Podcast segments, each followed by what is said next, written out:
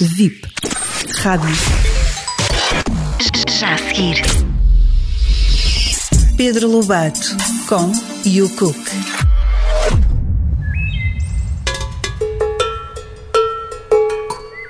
Vamos fazer um frango Kiev.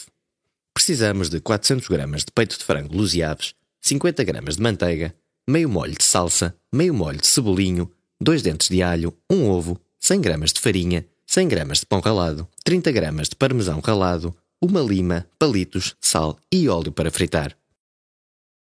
Começamos por espremer a lima sobre o peito de frango.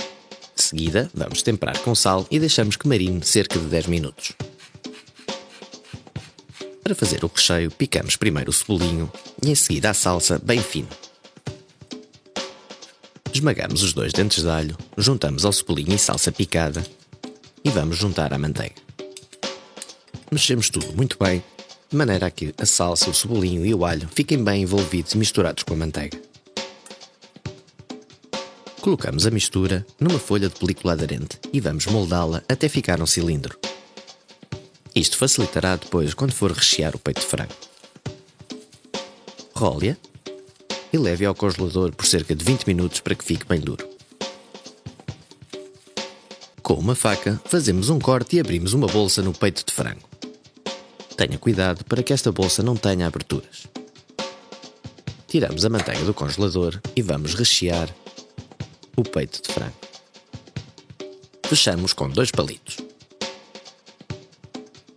Juntamos o queijo parmesão ao pão ralado e, se quisermos, podemos juntar também um pouco de salsa picada. Mexemos tudo muito bem e colocamos num prato para empanar o frango. De seguida, vamos agora bater o ovo. E para panar o frango, primeiro passamos-lo por farinha, prensando bem, de ambos os lados.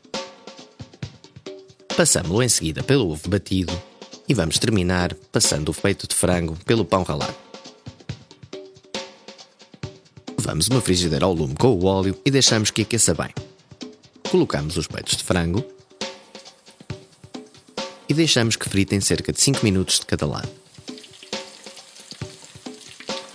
Pré-aquecemos o forno a 180 graus, passamos os peitos de frango para uma travessa de ir ao forno e deixamos que termine de cozinhar por cerca de 10-15 minutos.